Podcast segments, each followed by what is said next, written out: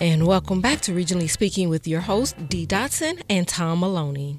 On Tuesday, November 7th, Hoosiers from across Indiana, including right here in the region, went to the polls to vote for local office, office seats. Lakeshore Public Media played host to live coverage as the results poured in. Today, we recap some of the live interviews with a few of the newest mayors in Lake and Porter counties, starting with the city of Gary. Soon after leaving the podium, addressing his legion of supporters, City of Gary Mayor elect Eddie Melton joined Regionally Speaking host Tom Maloney to talk about his win. Two term state senator Eddie Melton was elected the 22nd mayor of Gary in a general election landslide over Republican nominee Andrew Delano. A longtime advocate for economic development in the Steel City, Melton shares his pledge to make Gary greater every single day. Here's the conversation. I'm told now uh, we do have Eddie Melton on the line. Uh, Senator Eddie Melton, or is it Mayor-elect Eddie Melton? How would you uh, like to uh, to be called, sir? good evening. Good evening. Eddie's just fine. Eddie's just fine. Congratulations, Eddie, on your uh, victory tonight. And I should note, uh, probably the biggest win of the night. Um, the numbers came in early, and I think you were sitting at about 94% of the vote total, and they never really changed or wavered. Uh, looks like the uh, the Steel City is on your shoulders. How does that feel? Well, it's definitely uh, a tremendous responsibility, and uh, it's an honor to serve the city of Gary. It's been an honor to serve as state senator for almost eight years, the Senate District 3, which included several communities in northwest Indiana. Uh, but you're right, this is going to be a tremendous uh, hurdle, uh, uphill, that we're definitely ready for.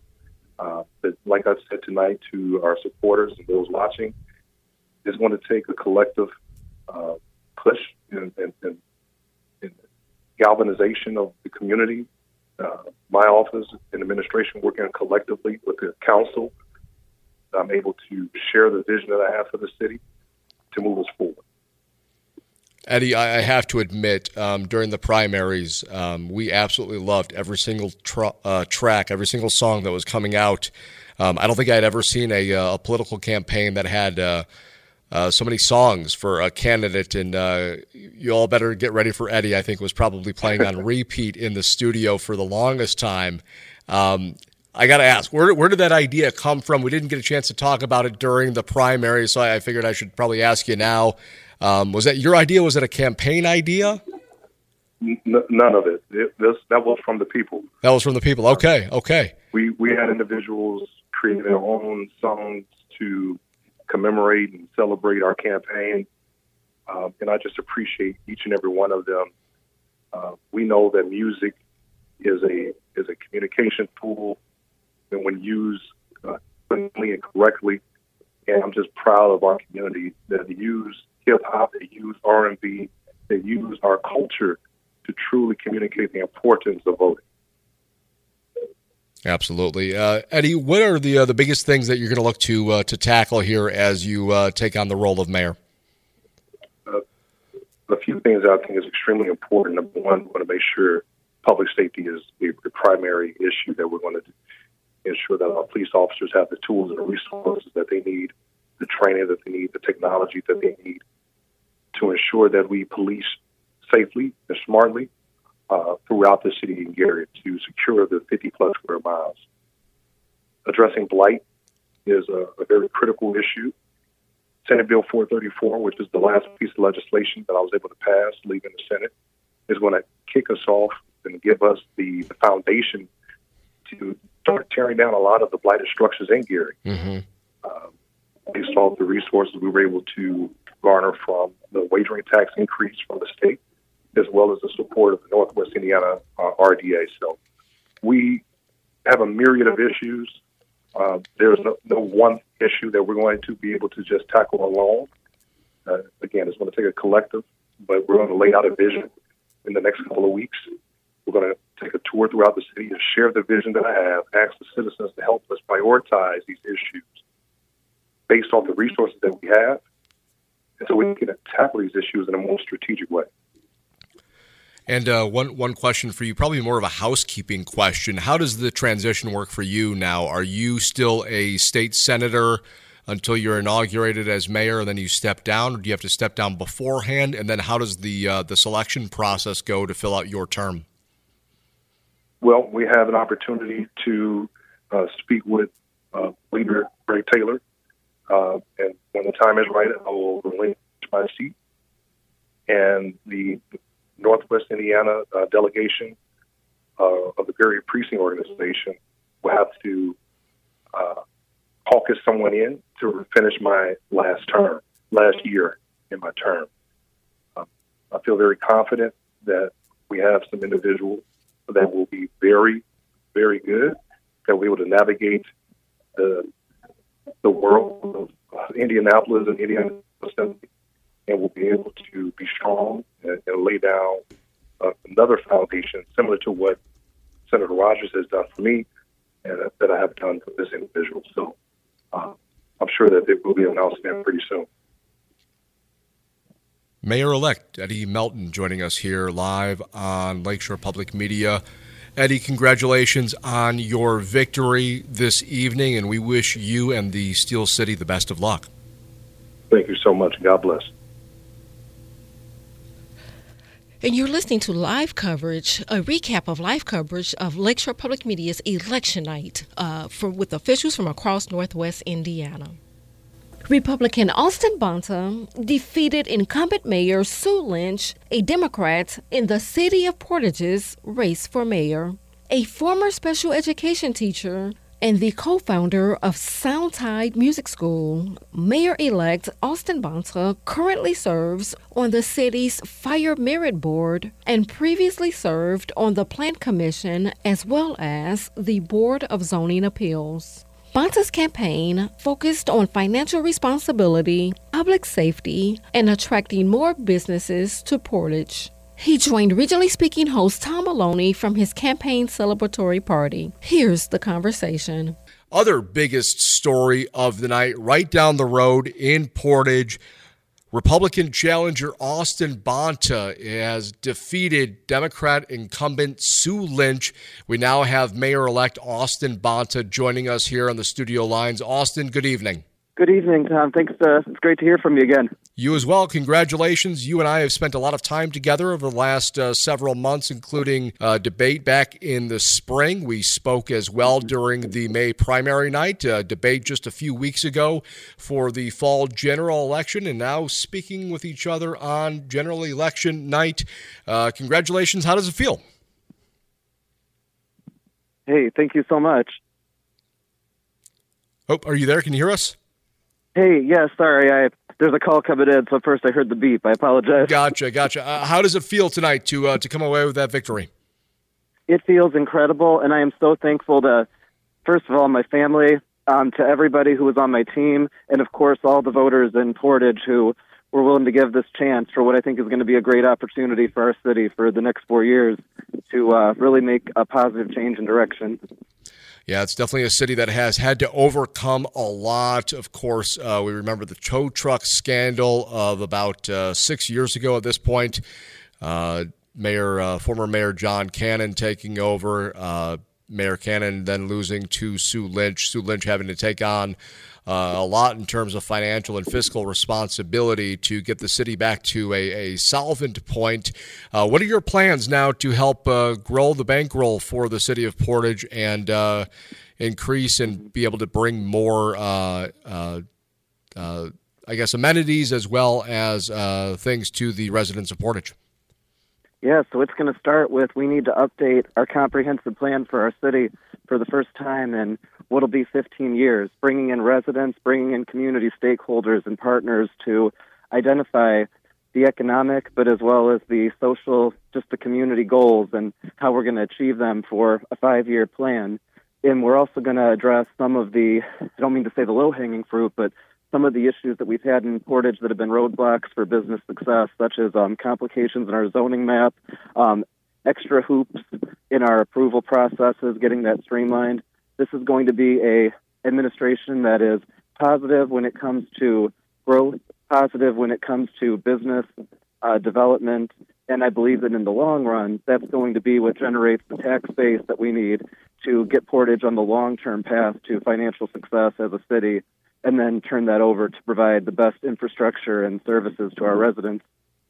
And uh, during uh, the day today, we actually reran the uh, the three debates from the primary season, uh, or excuse me, from the general election uh, season, and um, uh, listening in, and I, I, chuckled remembering that all the firefighters that were there. So I have to ask: Are you going to be getting them taller ladders and sharper axes and shinier trucks now? we are going to make sure that as a city, we are listening to all of our city employees, responding to the needs of their departments I appreciate the support that I have from so many of our city employees, but I, I can totally tell you that I appreciate the support, the faith that our Portage firefighters put in, you know, to me and into this campaign. I mean, they were out in full force, you know, from this morning to this evening. Um, every polling place had at least uh, two to three firefighters there, along with our um, our uh, campaign volunteers. You could tell because the firefighters were in yellow and our campaign volunteers were in black, and so it was a great combination throughout the city today.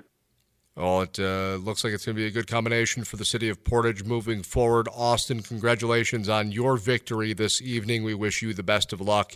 And uh, hopefully, we'll be chatting with you again soon as you uh, get your feet settled in this new role.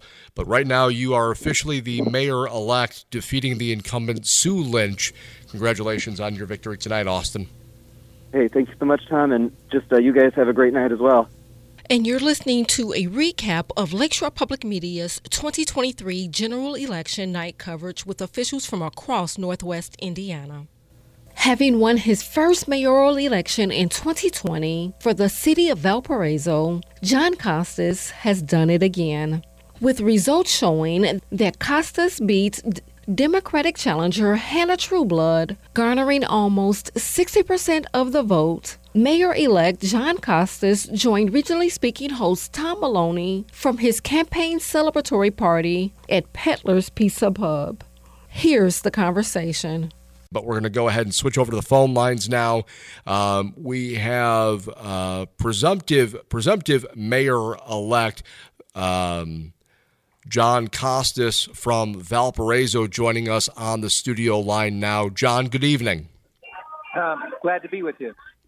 Glad to uh, talk with you again. And uh, last time we chatted, we uh, we were at the Opera House in Valparaiso, wrapping up a debate done in partnership with the League of Women Voters of Porter County. During that debate, John, you had a lot of plans laid out, and uh, now that question is, um, what are going to be the uh, the first steps for you as you transition back into a role that you know very well? Well, first of all, I'm, I'm really delighted to have the opportunity to step back into the role as mayor, uh, having served 16 years. And uh, and uh, as you know, I released the Costas Plan 2.0 uh, mm-hmm. three or four months ago that outlines our priorities uh, to move, to keep the city on track. So the, the goal is to uh, is to implement that plan. Um, the the council we the council will be now controlled by Democrats in Valparaiso because uh, they won five of the two seats. So the first order of business will be to to uh, work closely with the council and to make sure that uh, that uh, that my priorities align with them, and there'll be some certainly some give and take. So that'll be the first order of business, and also to complete a lot of the uh, great projects that Matt Murphy has underway here in the city of Valparaiso. And that's uh, that is uh, Mayor Matt Murphy, who is uh, stepping down because of a, uh, a new job opportunity um, and he was running for city council. I don't know how that race wrapped up. Is he is he one of the uh, the two Republicans to win tonight, or did, did he lose his at large bid? So uh, it, it, appears that, and we believe the results are final, that we we lost both at large council seats and two district seats. So uh, the makeup of the council will be uh, five Democrats and two Republicans, which is a big change from uh, from years past. And so um, I will adjust to that and work with our duly elected council persons and uh, and look forward to uh, forging uh, the way forward with them here in the next four years. Always kind of interesting to see uh, a city council race go the opposite way of a mayoral race. Um, if you don't mind, maybe pontificating, what, what drew voters to you uh, as the mayoral candidate, uh, but maybe not necessarily um, for those uh, other Republican city council races? Well, uh, my my opponent was pretty much unknown and very inexperienced in terms of leadership uh, um, leadership experiences. So, and I'm a proven commodity in the sense that I led the city for 16 years, and we uh, we uh, had a lot of success during those 16 years. So there was really a, a big gap in proven experience, and I think uh, that's why I drew a lot of Democrat votes. Um, but clearly, it is it is a sea change uh, here in the city, and exactly uh, why that happened. I mean, one of the reasons is uh, the the vote turnout wasn't near as good as it was even four years ago. So, uh, I mean, that's an issue whether or not we got our voters out.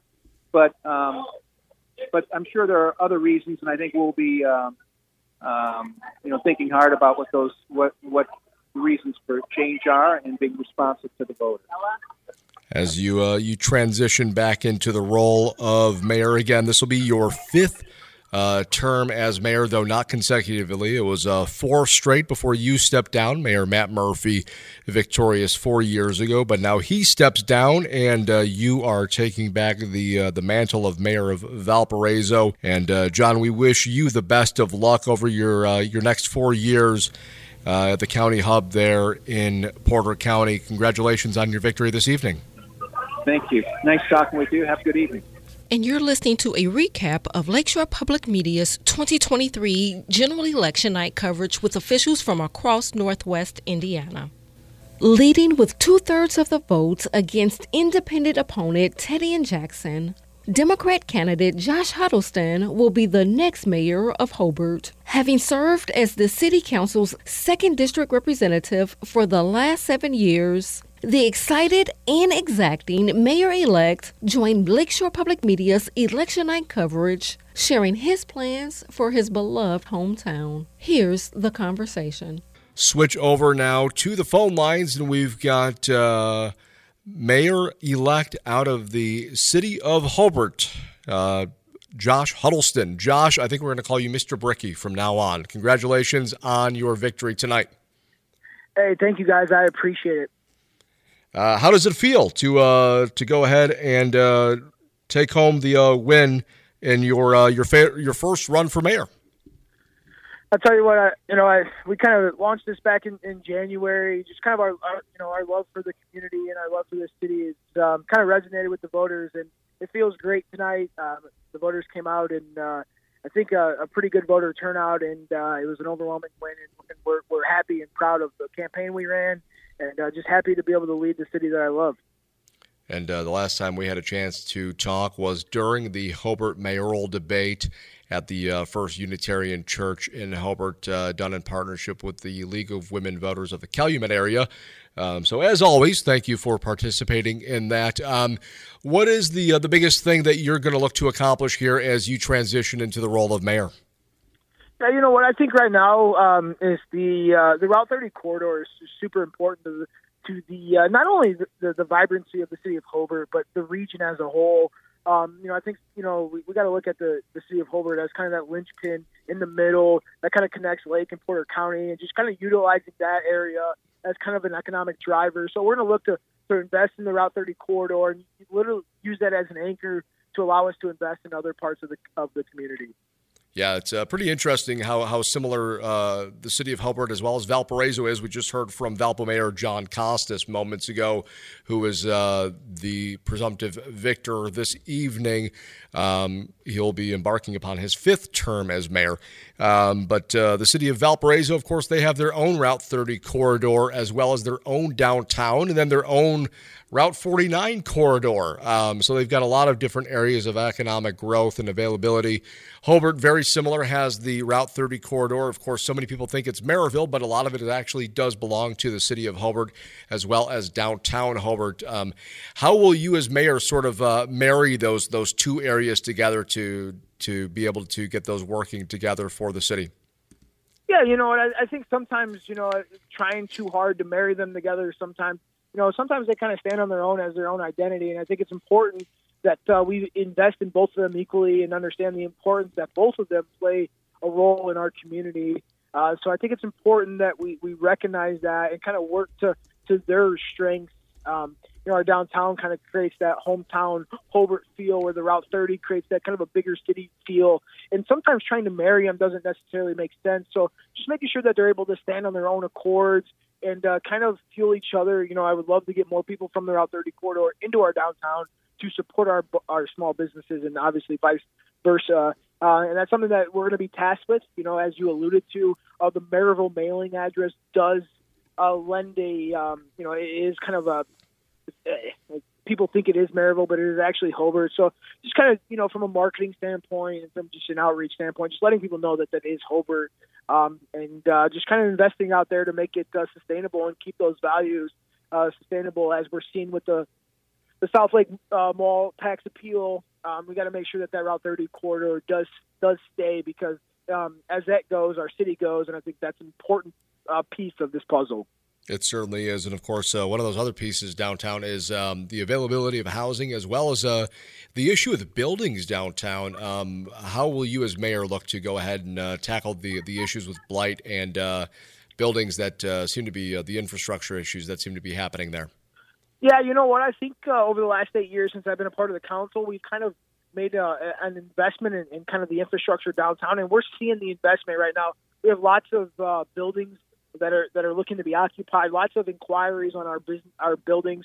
Uh, we've done a really good job of removing some of the buildings um, that maybe weren't very, you know, in, in, compliance with code. So we've done a lot of positive things. And if you take a, you know, I encourage everyone to take a walk down our lakefront um, it's really making a huge comeback. You know, the last uh, eight years has really, you know, you can see the investment that both public and private partnership, and we think that's the best way um, to make this work is both public and private, and we're seeing that um, kind of come to fruition. Uh, we're getting lots of inquiries on lots of parcels, lots of businesses um, in our downtown.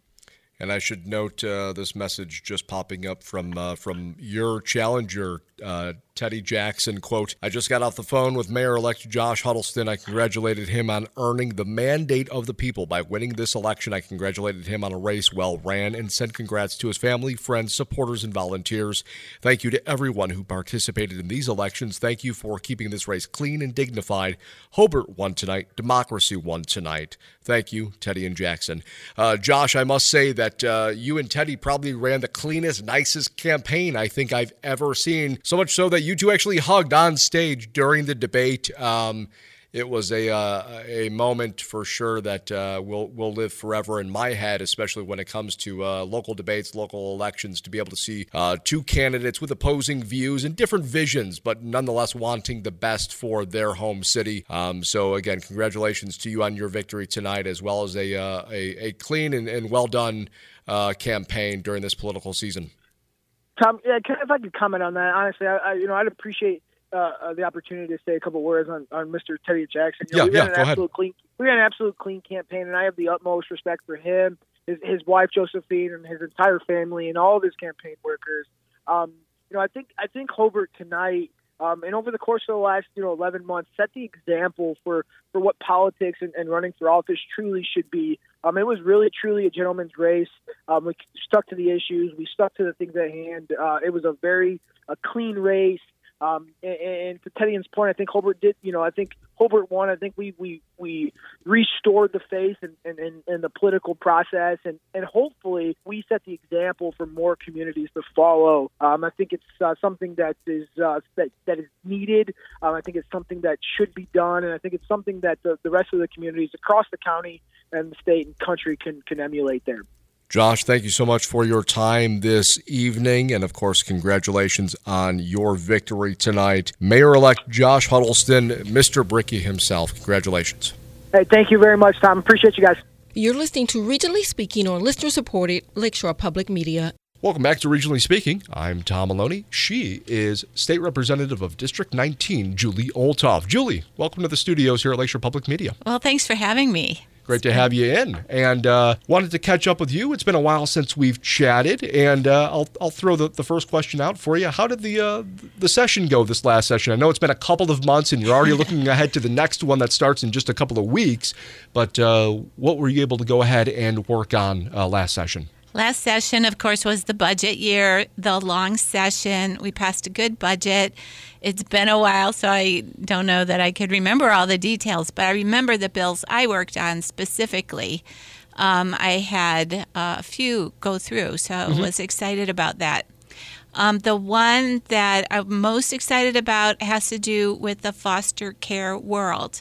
Um, you know, Indiana's trying to find more and more foster parents, and we still are. But there's a lot of stresses that were happening um, throughout the system. We sat down with a foster parent um, association group and came up with a list of all the things we wanted to see if we could tweak for the state to make them better. We had four bills with four legislators. We all co sponsored each other's bills, and we were able to get three out of the four done. Um, one of the things that mine uh, did was to give better communication to foster parents. For example, they will receive a Bill of Rights that they have. They were afraid of talking to legislators for fear of retaliation. So um, we settled that. And I could go on and on.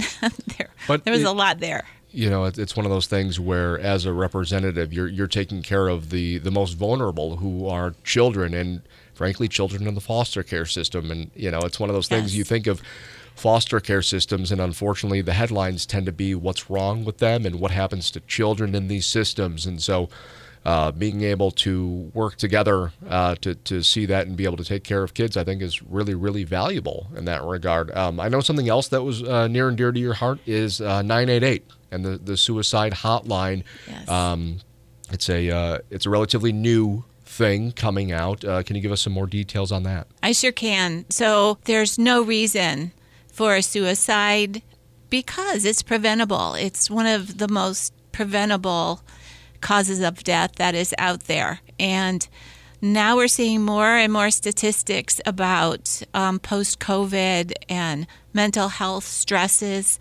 So the state added not only a 988 infrastructure that's still honestly um, being built out, but we're al- a- almost there. We gave a lot of resources to Crisis Center in Gary to help build out the phone answering system that they have there. And they're partnering with Regional Mental Health here in Merrillville to build out even more. So we want people to call 988, have someone to talk to, have some place to go, and somebody that cares. So there's mobile crisis vans that you'll start seeing in the area. I know regional just they didn't break ground because they have the building, but mm-hmm. they sledgehammer uh, drywall to say these walls are coming down, and it's going to be a place where the police officer could take someone who's in a crisis that doesn't need to go to jail. They need a place to calm down, talk to somebody, mm-hmm. you know, uh, relax. And I guess that would run a little bit of a spectrum, but they would have someone that could um, maybe do a little bit of a analysis and see, you know, is it just momentary or do they need a place to stay for a little bit? Uh, all of this is going to be folded into the 211 offerings, which has so many resources on um, places for food and shelter and domestic violence and on and on. So it's going to be a really good thing. And I think, you know, you pour money and people and buildings into a problem and you really want to see it effective. And I really believe that it will make a difference. Yeah, it, it, it certainly will, and I, I can hear you getting getting choked up on that. And it's it's something that you know Hoosiers live with. Uh, people in Illinois live with. People in Michigan. People across the country live with. And so having that opportunity to um, have the resources built in at that state level, uh, I think is frankly it's going to be really valuable for uh, members of the community and uh, being able to access that. And of course, um, I know that uh, are a big thing for you as well, Julie. There's an event Thursday. Yes, there is. So there's a brand new facility being built in Merrillville called Webb House, and it's going to be a home for women veterans. Uh, many times, uh, women come out of service. They maybe uh, face other challenges like a place to live. Sometimes they have children sometimes facing divorces. There's so many situations, and they find themselves homeless. So, this facility will be able to hold, I believe it's 10 women at a time, plus their children. No men will be allowed to stay there. But the coolest thing about it is the trades are going to go and uh, teach them how to be an electrician, how to be a carpenter, how to be a teamster. And these are really uh, high quality jobs with good pay. Mm-hmm. And if you're a woman, you could get a job in those fields instantly because there's such a need for that. And diversification is so important. So, in all of those causes, it's the right time and the right place for a facility like that. And uh, per capita, Indiana has one of the largest veteran populations in the country, and so it's definitely something that uh, that matters. Um, and as we, we look ahead, um, you know, something else that's that's sort of popped up on the horizon, of course, is AI, artificial intelligence, and uh, we're all kind of learning about it in real time. It, it feels like when you're taking a test at school and you you didn't study and you're like, oh, this is the stuff I should have learned a few weeks ago. But the reality is, AI is shaping our world as we know it. It's something that uh, is being discussed at state houses across the country being discussed in Washington, D.C. as well. Um, I know that's something that's going to be on your horizon looking into the future. It is. I'm on the Business and Commerce Committee, and I think some of the bills will come to us that have to do with AI.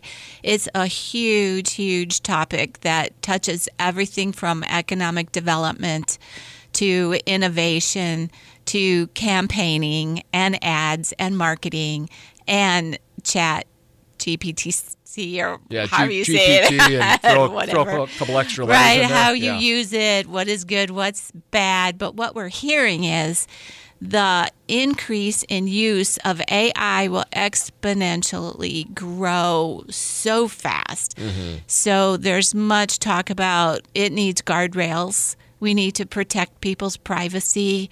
We need to uh, see what makes sense. And I believe this session we will at least do something. It might not be everything that's needed, but it's a short session.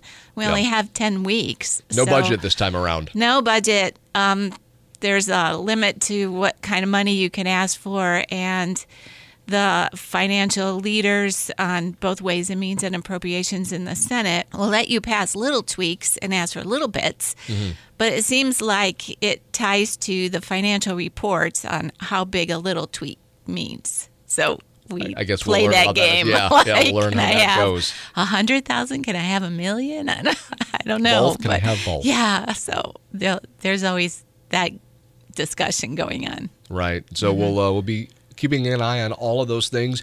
Julie, you're actually here in the studio. I'm actually here as well. We're not robots or AI voices um, yet. I I can see what's coming out of your mouth. Yes. Uh, yes. Um, and uh, I want to thank you for joining us here on Regionally Speaking and taking time out of your day to obviously talk with constituents and members across Northwest Indiana. Best of luck coming up at the next short session at the State House. And thank you for your time. You're welcome. Thank you so much. You're listening to Regionally Speaking on listener supported Lakeshore Public Media. Webb House Inc., Center for Homeless Veterans, is hoping to build a home where 10 female veterans at a time can live temporarily while receiving work training and obtaining housing on their own. The three story house, which was designated as a group home, is proposed to be built at 7700 Grant Street in Merrillville and would be named after Marine Sergeant Jeannette Winters, a Gary native and the first woman Marine killed in combat in Afghanistan. Joining us now is Robert Farmer, the Executive Director of Webb House Inc. Robert, thank you for joining us on Regionally Speaking. We're glad to be a part of uh, Lakeshore TV. Bob, you're here with us today to share the details about your organization, the Webb House Inc. So, share with our listening audience what exactly is the Webb House. First of all, Webb House itself uh, started in 2009. It was a vision, as one would say. Uh, I was down at Fort Campbell, Kentucky, dealing with the psych assessment of all of the returning uh, military personnel from Iraq, Afghanistan. I later moved from there to uh, Fort, to, to uh, Nashville, where I worked for the VA there in their homeless program, which gave me even more of an idea of what we could do back in Northwest Indiana that would benefit veterans and mainly benefit female veterans and their children. Webb House was, uh, as they say, born for the purpose of trying to address the major issues that females were confronted with because usually, well, I should say females and their family or their children. Basically, most shelters or any type of centers are all for the either jointly male female veterans, but there is nothing pretty much uh, there for the female veteran and her children.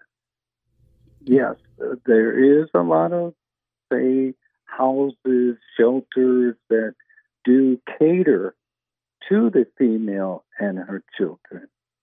But uh, Webb House major focus is to deal with that major issue of addressing the female veteran and our children.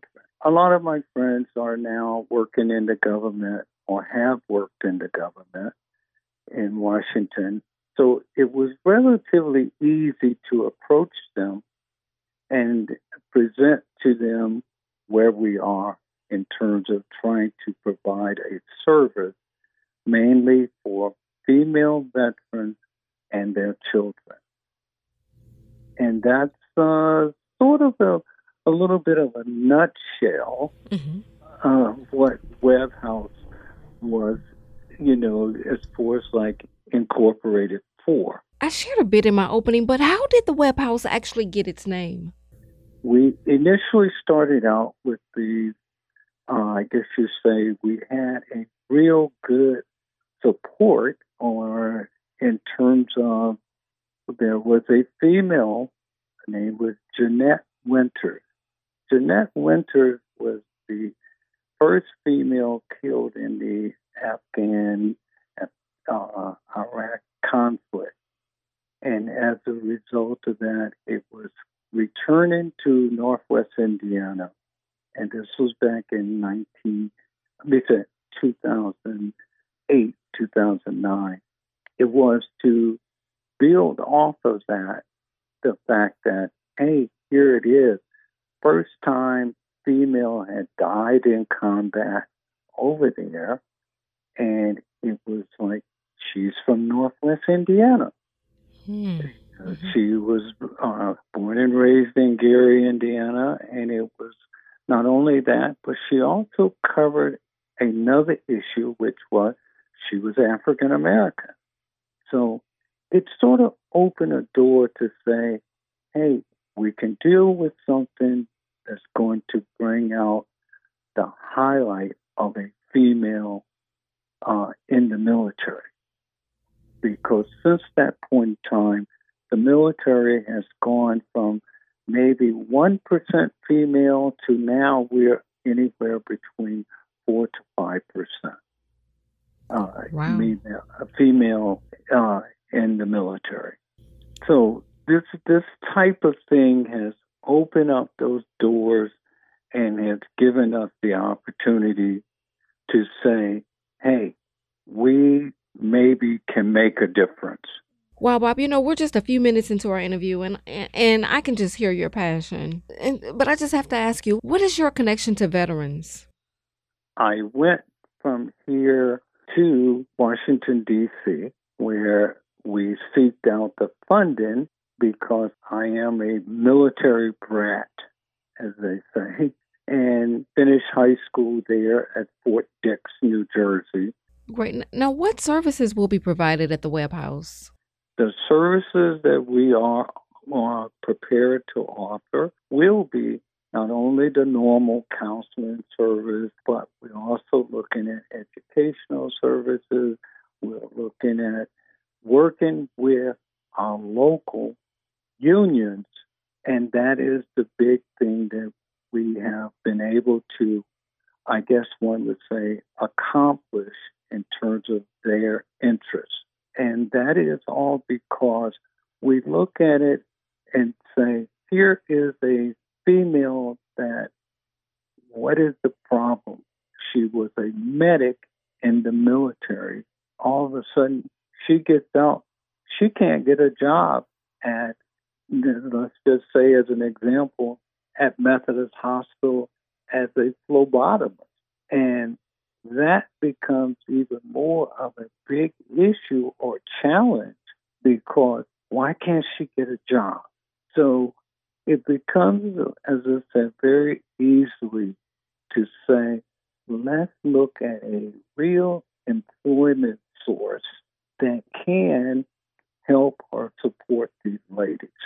Now, with that being said, it became even more on my side to look at uh, providing or uh, challenging helmets to hard hats, which uh, has always been a real thing of saying, okay, they are able to assist a veteran with going to college and everything. But here we are trying to say, let's get this female veteran a job, a real job, not just to say, getting her a job that, you know, she may be there for a year or two, but something that she really wants to do. And that's where working with the local unions, uh, which we're seeing with them in need of trying to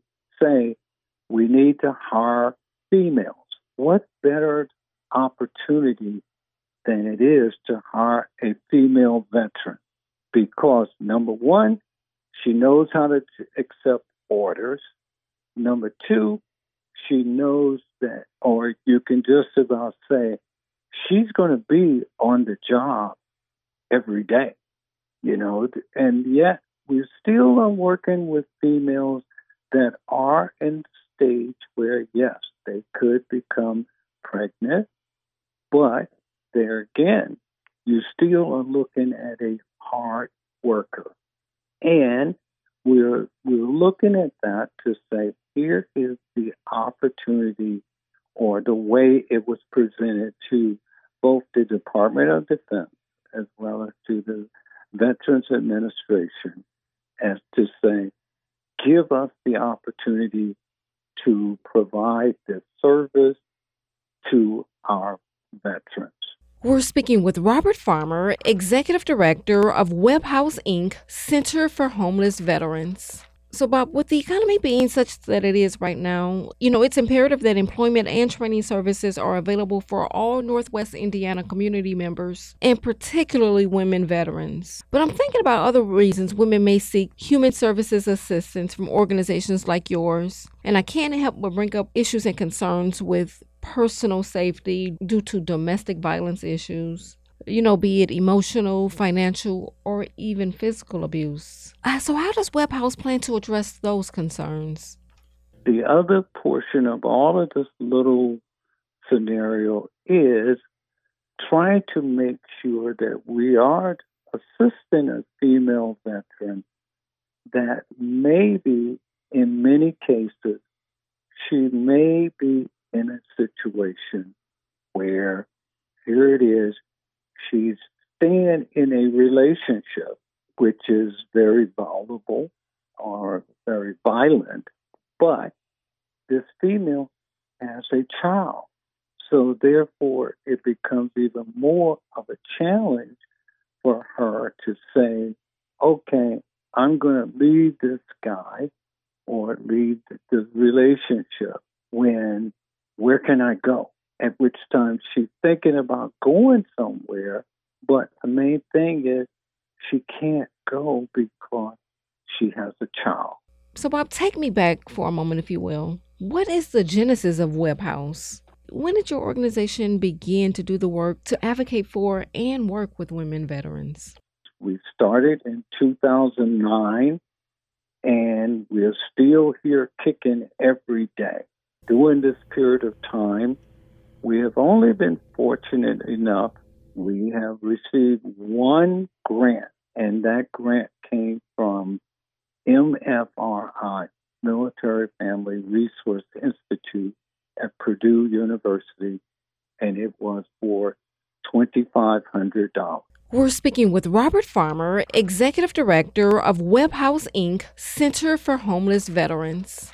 To your point about speaking of support, have you had any veterans of influence, if you will, that, that have taken part in advocating or even supporting Webb House Inc.? During this whole process, we have had in attendance, we've had Senator Tammy Duckworth, who came and she did a Purple Heart ceremony for us.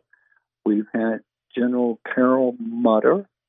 Uh, she was one of the first uh, uh, Marines to receive a three star. We've had General Loretta Reynolds, who also was the first female to uh, command Parris Isle, South Carolina, which was a Marine base. We have had a uh, an array of people that have come and been a part of our different things that we have hosted. We had on our 10th anniversary, we had uh, the Indiana only Silver Star person uh, Medal Honor, please forgive me there, and that was uh, Sammy Davis she he came and he was here for us to celebrate our anniversary.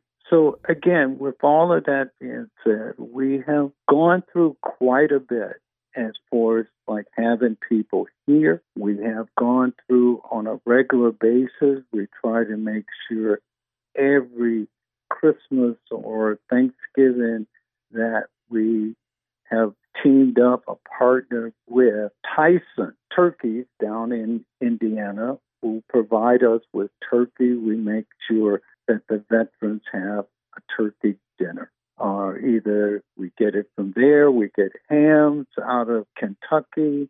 So we still are constantly trying to fill in whatever we can to assist the veteran family.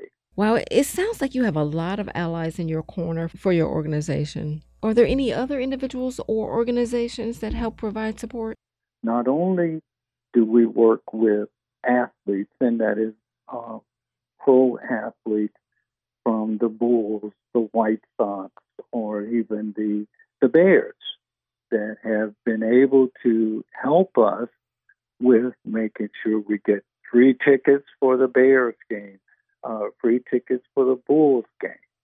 Uh, oh, one of the other key persons we've had here for us was also Jessica Lynch. Uh, she was the first female prisoner of war, and Jessica has become a real good support for us, as well as looking at uh, the other athletes we had.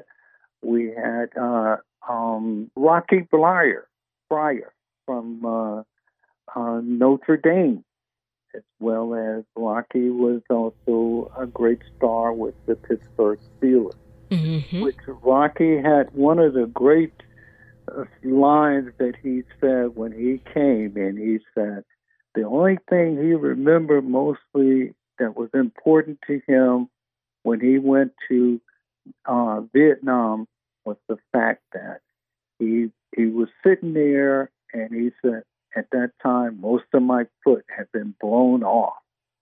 He said, but uh, he said the only thing I could think about was what one of the nuns told him at Notre Dame, and that was, now don't you go over there and get killed. So that was his big thing was like, oh, I can't get killed.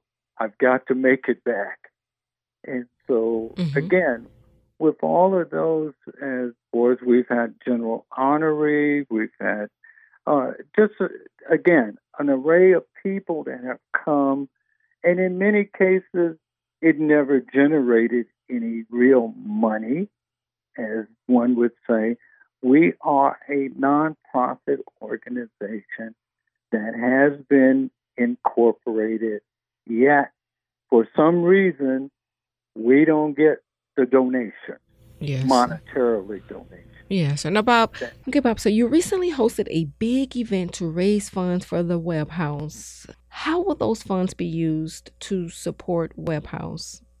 Funds are to be used for the ladies that are in our facility, as far as like personal items, items for their children, because these ladies are able to bring into the facility. They can have two children from birth to 12. And as everybody knows, or most parents know, that children are always in need of something. And when it comes down to the uh, parents themselves, there's always need for personal items.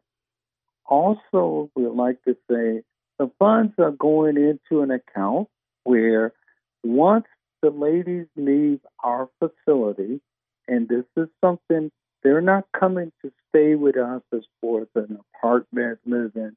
No, this is only from six to nine months. And that is the time that they would be able to hopefully get into the apprenticeship program or seeking out gainful employment.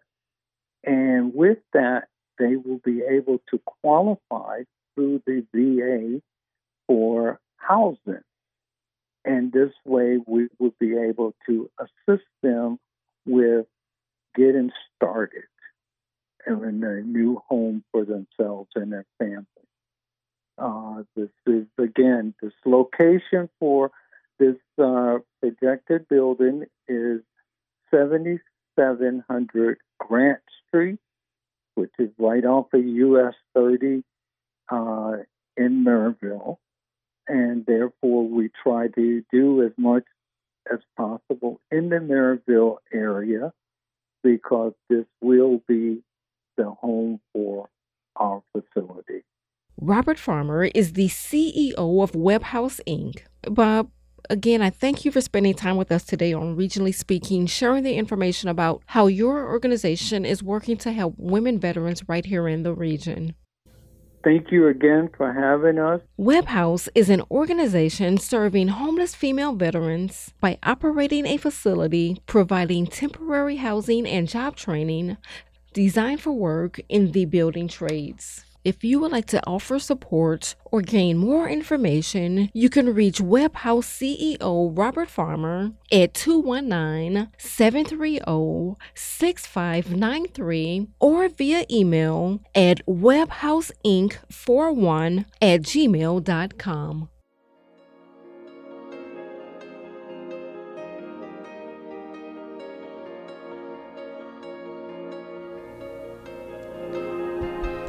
And that's it for Regionally Speaking for this week. Thanks to our guest, and we'll be back with you next week with an all new show.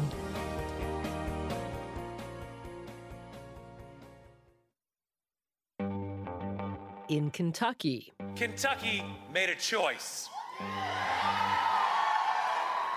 A choice not to move